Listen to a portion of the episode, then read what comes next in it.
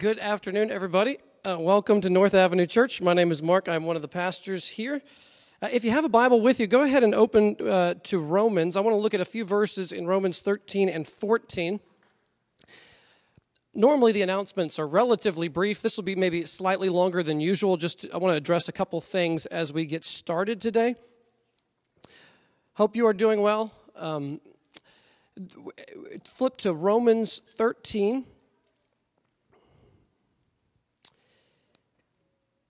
And uh, I would like to say just a few things about the whole face mask situation uh, and, and the whole just kind of uh, some of the, some of the issues that come with that.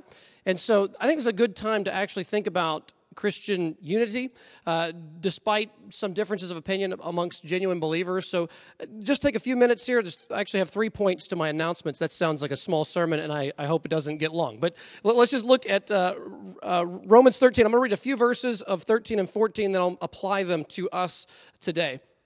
So, Romans 13, verses 1 and 2. And this is God's word. Let every person be subject to the governing authorities for there is no authority except from God, and those that exist have been instituted by God. Therefore, whoever resists the authorities resists what God has appointed, and those who resist will incur judgment. Verse 5.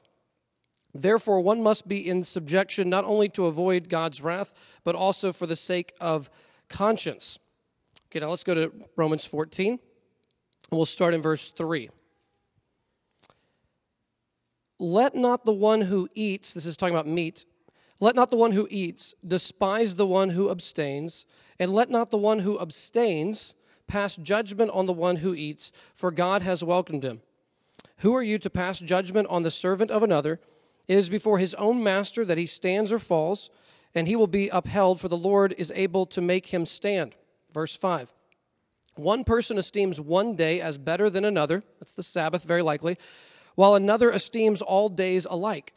Each one should be fully convinced in his own mind. The one who observes the day observes it in honor of the Lord. The one who eats, eats in honor of the Lord, since he gives thanks to God, while the one who abstains, abstains in honor of the Lord and gives thanks to God. For none of us lives to himself, and none of us dies to himself. For if we live, we live to the Lord, and if we die, we die to the Lord. So then, whether we live or whether we die, we are the Lord's. For to this end, Christ died and lived again, that we might be, that he might be uh, Lord both of the dead and of the living. Why do you pass judgment on your brothers, or why do you despise your brother? For we will all stand before the judgment seat of God. For it is written, As I live, says the Lord, every knee shall bow to me, and every tongue shall confess to God. So then, each of us will give an account of himself to God. Okay, just three, three quick points of application from these texts. Um, so, number one is we as believers are called to joyfully submit to our governing authorities unless they are asking us to sin right? So, so that, that's the first step. In Athens, Clarke County, as you know, the commission this past week uh, said that when we're in most public spaces that are indoors, we're required to wear a mask. But when it comes to a local church, they said that uh, you are not mandated to wear a mask inside a local church during a service, and they encourage it, but they don't require it. That, lives, that leaves some genuine freedom for us to make conscience decisions, okay? So, so, number one, in this environment, we have genuine freedom on how we make that decision. Number two, um, where there is freedom, we should follow our own convictions and our own conscience. So th- this means that, I mean, all of us have been thinking about COVID 19 for it feels like years. And we've read who knows how many hundreds of articles each of us has read about COVID and about masks. Some of us, you know, masks are effective, they're less effective, they're this, they're that, and there's all kinds of arguments. And listen, I have talked to many of you personally about this. And I have seen that in our church, genuine believers who love the Lord Jesus have very different opinions about how to interpret this data and how to best apply it to our lives.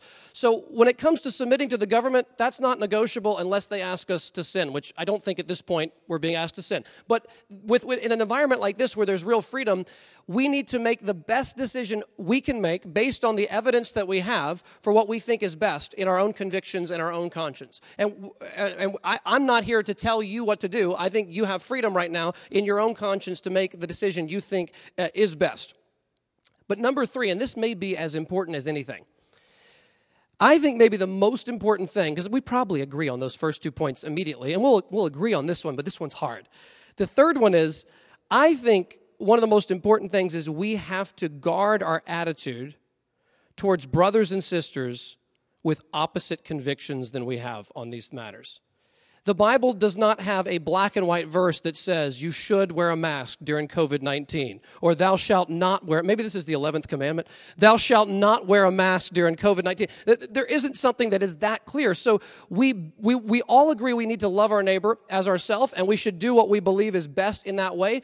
But we're not going to all agree on how to apply that in this current situation. You, you, everybody knows what I'm talking about, right? Like, we're, we're, there's no way 100 people are going to have exactly the same perspective on all COVID 19 related matters.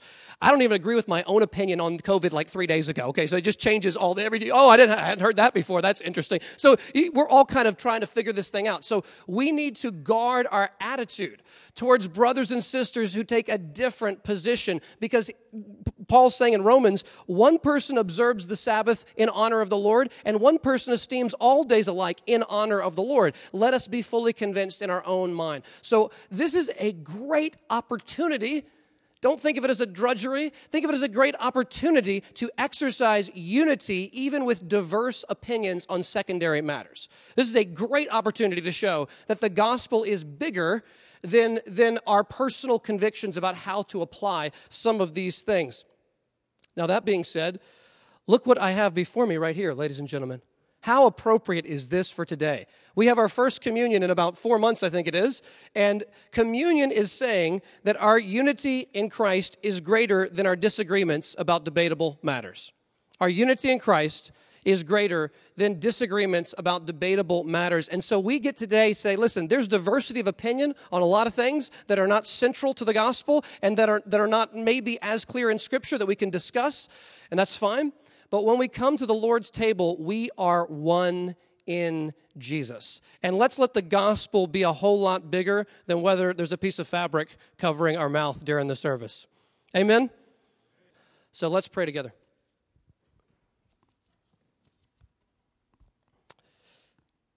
Uh, Heavenly Father, thank you so much for this body of Christ and thank you for these wonderful brothers and sisters that have been purchased with the blood of your Son, the Lord Jesus. Uh, Lord, help us in the midst of probably passionately held opinions that do matter. Help us to maintain the unity of the Spirit in the bond of peace. Help us to show today as we stand side by side at the level ground of the cross and partake in the Lord's Supper together. Show us, Lord, that your gospel is so much bigger than, than, these, than, than maybe our personal opinion on some debatable issues, and help the gospel to shine brightly today in the midst of our church. Lord, we thank you for the privilege to gather again around your supper and help us to honor you and uh, help us to love you well and help us to sing in a way that would honor you even now. And I pray this in Jesus' name. Amen.